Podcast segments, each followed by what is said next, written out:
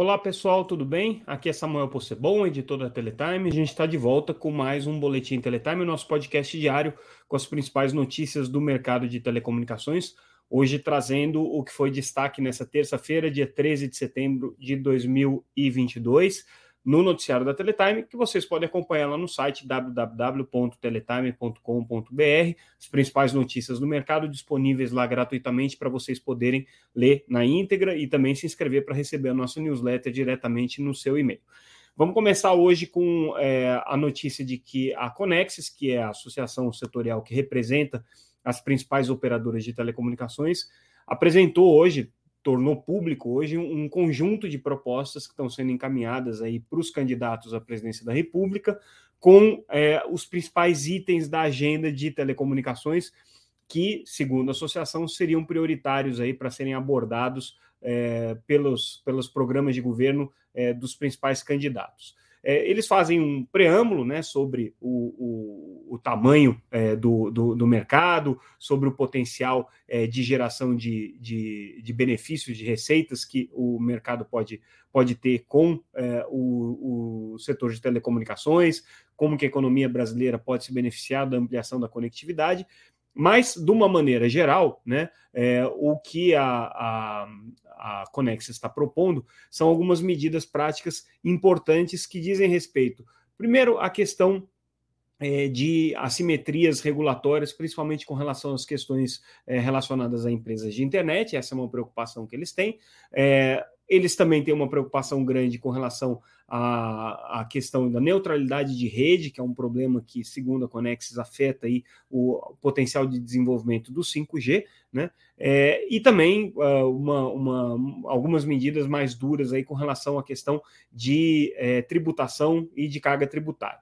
É, tem uma proposta concreta que a Conexis está fazendo, que é a proposta para que é, o futuro governo crie uma secretaria especial de inclusão digital. Essa é uma novidade, é um item aí que não estava previsto na agenda é, até então e, e, e, agora passa a ser reivindicado de uma maneira é, mais é, estruturada pelo setor de telecomunicações. Essa secretaria seria vinculada à presidência da República, né? E que vai ter justamente como papel, né, coordenar essas ações de transformação digital, sendo aí um, um, um ator de, é, vamos dizer assim, né, de integração entre os diferentes entes do governo que estão diretamente envolvidos é, com a questão da transformação digital. A área econômica, a área de comunicações, né, as agências reguladoras, enfim, todos os atores aí que estão diretamente envolvidos com isso.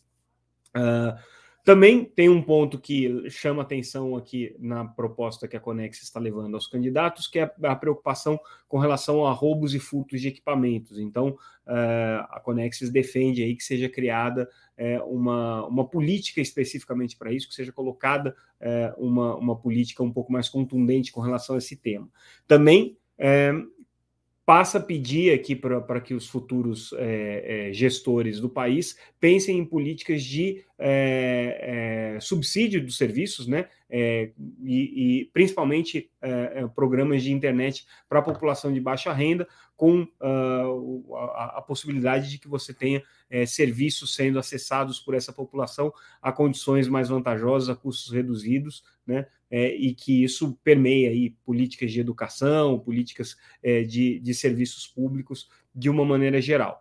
Também voltam à questão tributária, que é um assunto já bastante é, tradicional aqui do setor de telecomunicações, mas agora já com componente da redução de ICMS. Mas, especialmente, um ponto que está sendo colocado aqui é a importância da redução é, da tributação sobre é, equipamentos, dispositivos de conectividade, principalmente smartphones e tablets. Então, a proposta da Conexis está indo mais ou menos nessa linha. Outra entidade que apresentou é, o, a, as suas propostas é, para os candidatos à presidência da República foi a GSMA, que é a associação que representa as operadoras é, móveis globalmente, mas no Brasil também tem uma atuação é, relevante. A GSMA ela tem uma, uma, algumas sobreposições nas suas propostas com relação às propostas da Conexis, outras que são um pouquinho diferentes, né? mas em linhas gerais eles, eles caminham aqui pelas mesmas águas, pelos mesmos, pelos mesmos temas que a Conexis está propondo. A GSMA, ela na verdade retomou uma carta que já havia sido apresentada é, para os candidatos em 2018, faz inclusive um balanço daquilo que ela havia pedido e que foi atendido e o que não, que não foi atendido, mas basicamente ela trata da questão é, da regulação de, de OTTs, então essa questão da criação das, das regras de é, simetria regulatória entre o mercado de internet e o mercado de telecomunicações. Volta a falar também sobre a questão de tributação, então, é, fazendo bastante ênfase aí à questão do, do, do custo é, que hoje o serviço de telecomunicações tem no Brasil em comparação com outros países do mundo em função da carga tributária. É, de novo, né, é, insistem aí na, na, na, perspectiva de ampliação da infraestrutura no Brasil, e aí é, o que eles colocam é que é, é a necessidade ainda de se, de se buscar é, a criação do, do sistema S, que é curioso ter entrado aqui na, na, na, lista de reivindicações da GSMA, mas não entrou especificamente na Conexis. E é, um incentivo fiscal para instalação de antenas em regiões não atendidas. É um outro ponto aqui de reivindicação da GSMA.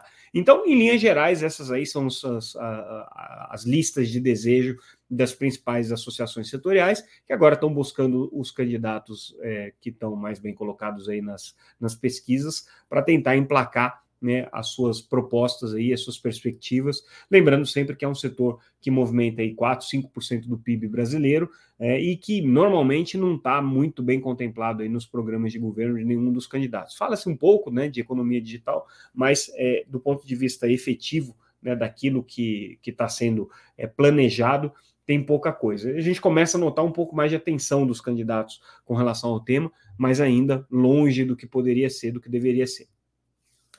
Mudando de assunto, aí a gente fala hoje de uma é, decisão da Anatel é, importante que impacta, claro, é, tem um aspecto objetivo né, do, do, dessa notícia e uma análise que eu vou fazer com relação a ela. É, objetivamente, o que a Anatel mandou fazer foi que a, a Claro construísse como contrapartida para as aquisições que foram feitas da Nextel é, e da Prismian, né, foram duas, é, da, da Primacy, perdão, que foram duas é, é, aquisições que a, que a Claro teve aí nos últimos anos, né, é, que ela construísse uma quantidade de quilômetros de rede de alta capacidade, ou que a gente chama de backhaul em fibra ótica. No caso especificamente da Nextel, a ordem da Anatel é para construção de 134 quilômetros de redes de transporte, né? E no caso da Primesis, é, vão ser construídos aqui outros 596, quase 597 quilômetros de infraestrutura. Essa aqui foi a determinação da Anatel. Agora, é, por que, que a Anatel é, obrigou a Claro a fazer essa construção em função dessas aquisições que ela fez? Porque a Anatel entende que, como concessionária de telefonia fixa, a Claro tem que repassar é, os ganhos que ela tem com aquisições, os ganhos de eficiência que ela tem é, com essas aquisições para o consumidor. É uma regra que se impõe aí aos concessionários de telefonia fixa. Do ponto de vista formal, a Anatel está absolutamente correta. Claro, de fato, é uma concessionária, na modalidade de longa distância, é, mas ela é uma concessionária de telefonia fixa e ela está sujeita a essa regra.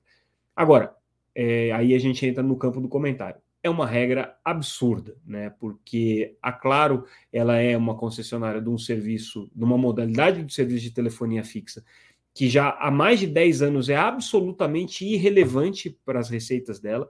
É, ninguém mais usa é, a, a, Claro como concessionária de, de, de longa distância, é, pelo fato de que a Claro é uma concessionária de longa distância, as pessoas utilizam as suas operadoras de longa distância em função das empresas das quais elas são clientes. Então, clientes da Vivo utilizam a Vivo para fazer chamadas de longa distância, os clientes da TIM utilizam a TIM para fazer chamadas de longa distância, a Oi utilizam clientes utilizam a própria Oi para fazer chamadas de longa distância, porque todas são também autorizadas na modalidade de longa distância. E claro, a Claro continua sendo né, uma empresa que faz serviços de longa distância, mas é, com uma relevância e um peso econômico muito menor do que ela tinha há 20 anos atrás, quando essa regra foi criada. A Claro, é, no, na modalidade de longa distância internacional, ela, inclusive, é, já há muitos anos não, não não considera essas receitas relevantes, né? Porque você hoje tem praticamente todas as chamadas de longa distância internacional são feitas através da internet, são feitas através de plataformas IP, que é muito mais barato. E a própria Anatel já reconhece isso há muitos anos, tanto é que nem regula mais tarifas na chamada de longa distância, porque perdeu o sentido. Né?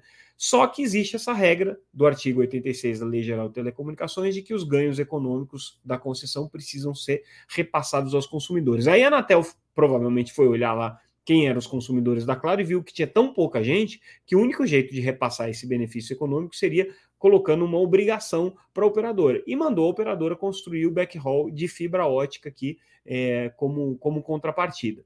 É, lembrando sempre que tem a complicação, quando você obriga a construção de uma infraestrutura de fibra ótica, backhaul principalmente, você acaba criando um vínculo com a questão dos bens reversíveis, então já cria mais uma complicação aí.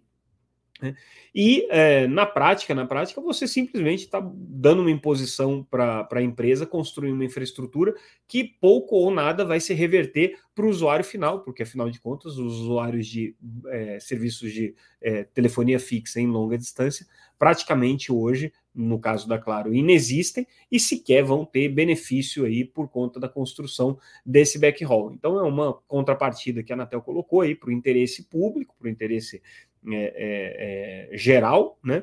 É, mas completamente desvirtuado de qualquer objetivo que se podia ter. Não estou dizendo que a Anatel esteja errada em exigir essas contrapartidas, afinal de contas, ela está estabelecida na lei. Agora, a lei está completamente anacrônica nesse aspecto, né? A regulamentação da Anatel nesse aspecto está completamente fora do seu tempo, e é mais uma evidência de que é um modelo de telefonia fixa que é, fundamentou é, boa parte aí da Lei Geral de Telecomunicações está é, falido, né? não faz mais o menor sentido. Esse aqui é só mais um dos absurdos né, de você aplicar uma legislação completamente antiga a uma realidade é, que hoje já não se aplica mais.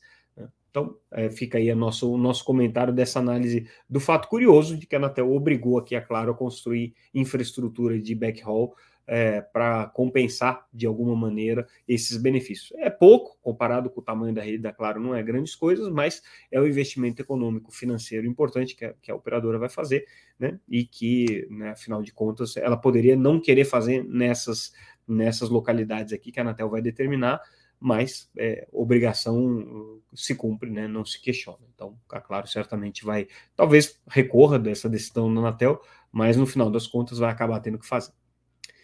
É, mudando completamente de assunto agora, é, a Viasat, operadora de banda larga via satélites, é, anunciou hoje é, uma parceria com a plataforma Broto do Banco do Brasil, que é uma plataforma voltada para conectividade rural, é, que tem aí o, o, o, suporte do Banco do Brasil. Então, é, a Viasat e o Banco do Brasil anunciaram essa, essa, essa plataforma para conectar produtores rurais e levar conectividade via satélite a pequenos e médios é, empreendedores é, no campo brasileiro. Né? É, uma, é a primeira parceria dessa, dessa modalidade. É, boa parte dos é, agricultores né, é, utilizam hoje maquinários que demandariam infraestrutura de conectividade. Praticamente metade da agricultura brasileira hoje não está conectada ainda, precisaria estar. Tá. Então, a ideia é que justamente essa infraestrutura da Viasat, é, que opera através do satélite geoestacionário de defesa e comunicação, o SGDC, que é um satélite da Telebrás, é, possa suprir aí essas demandas de conectividade no campo brasileiro. Outro assunto é a EAF, entidade administradora da faixa, que faz aí o processo de limpeza da faixa de 3,5 GHz, anunciou hoje, formalizou né, aquilo que a gente já tinha antecipado, inclusive, que é a troca de é, parabólicas, a troca de parabólicas e mais instalação de filtros em seis capitais para preparar a chegada do 5G. Então, são capitais aí que é, já estavam dentro do cronograma de liberação, é, Aracaju, Boa Vista, Macapá, Porto Velho, Rio Branco e Teresina, que agora vão entrar aí no, no hall de cidades é, com o processo de limpeza da faixa, o que significa que muito em breve né, essas cidades devem ter finalmente o seu sinal de 5G ativado na faixa de 3,5 GHz. E aí a gente finaliza o nosso boletim de hoje trazendo a notícia de que a Anatel finalmente retomou a faixa de 400 MHz, 450 MHz da Oi da TIM. A gente já tinha dado essa notícia. Essa faixa praticamente não tem uso hoje para serviços de banda larga, porque é uma faixa muito estreita. Tinha sido colocada ali como uma, uma obrigação adicional a quem comprou a faixa de 2,5 GHz, isso lá em 2012, para prestar serviços de banda larga em 4G, é, e a faixa 450 MHz estava associada aí a, um, a uma conectividade rural para voz e para dados. Né? Não deu certo, não existe tecnologia, as empresas relutaram em devolver a faixa, mas no final das contas agora a Anatel está retomando tudo. Essa faixa provavelmente vai ser licitada no futuro quando houver alguma tecnologia disponível. E com isso, pessoal, a gente encerra o nosso boletim Teletime de hoje. Amanhã a gente volta com mais um boletim, trazendo notícias aí importantes que vão acontecer durante o dia. Tem uh, a, o evento da Telcomp, que vai ser realizado aqui em Brasília. Deve ter bastante notícia por aí, outras coisas aí que também estão no fluxo que a gente vai uh, trazer para vocês amanhã. Então ficamos por aqui, depois a gente volta. Obrigado mais uma vez pela audiência, pessoal. Até mais.